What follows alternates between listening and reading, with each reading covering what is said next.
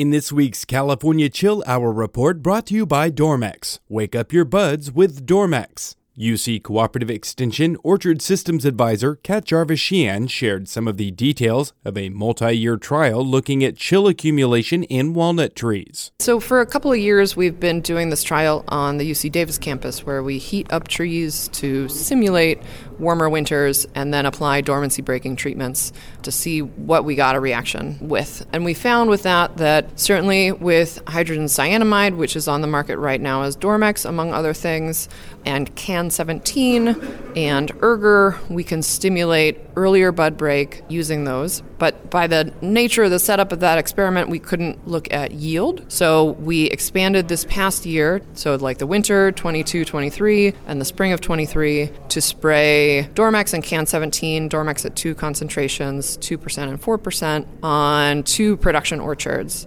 And it was an interesting year to do it felt going into it sort of like a wasted year because we had so much chill last winter. But it's a good one to have in the data set, you know, because growers are going to want to know all right, do I just apply this in a low chill year or does it actually have some benefits in a high chill year also? While still early in the overall scope of the trial and looking to get several years of data, Jarvis-Shean detailed some of the most recent findings with particular interest in how older walnut orchards responded to treatments. Growers are making these decisions in real time, so we try to share the data as we have it. But as a scientist, I would say the more years of data we have around this, the more certain I will be about what is a smart course of action for growers. But since growers need to make some decisions now, I'll say that we got a little more than 70 chill portions up north at one of our sites, and we saw a very small but not significant increase in yield from using Dormex at 2%, 4%, and CAN 17 at 20% relative to doing nothing.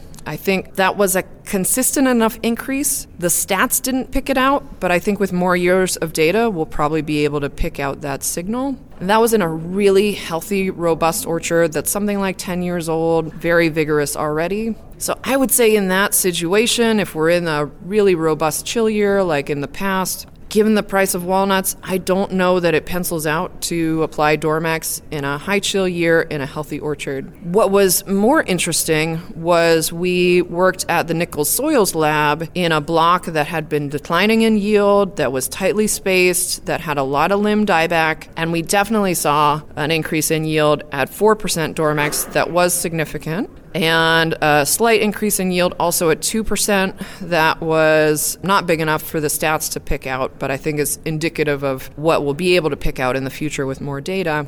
And that had a lot of lower limb dieback, had a lot of Botryosphaeria, so it was sort of settled into a lower bud break scenario. And my thinking is that we got some additional bud break to sort of wake those trees out of kind of a slumber. What we'll need to see this year is whether we can continue that increase in yield or whether that higher yield actually overtaxed these trees that are just already very stressed, and that's why they're generally yielding poorly. So we are seeing some effects. If there's enough effect, I would say that it warrants some people with larger acreage starting to play around with this as a tool on their own, and we'll have better understanding of really how to hone in on optimizing it as a tool if we can get a few more years of data.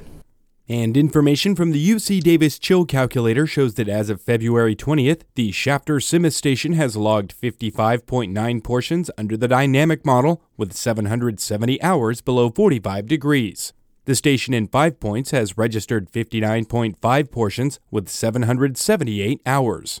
There have been 947 hours in Merced with 61.3 cumulative portions.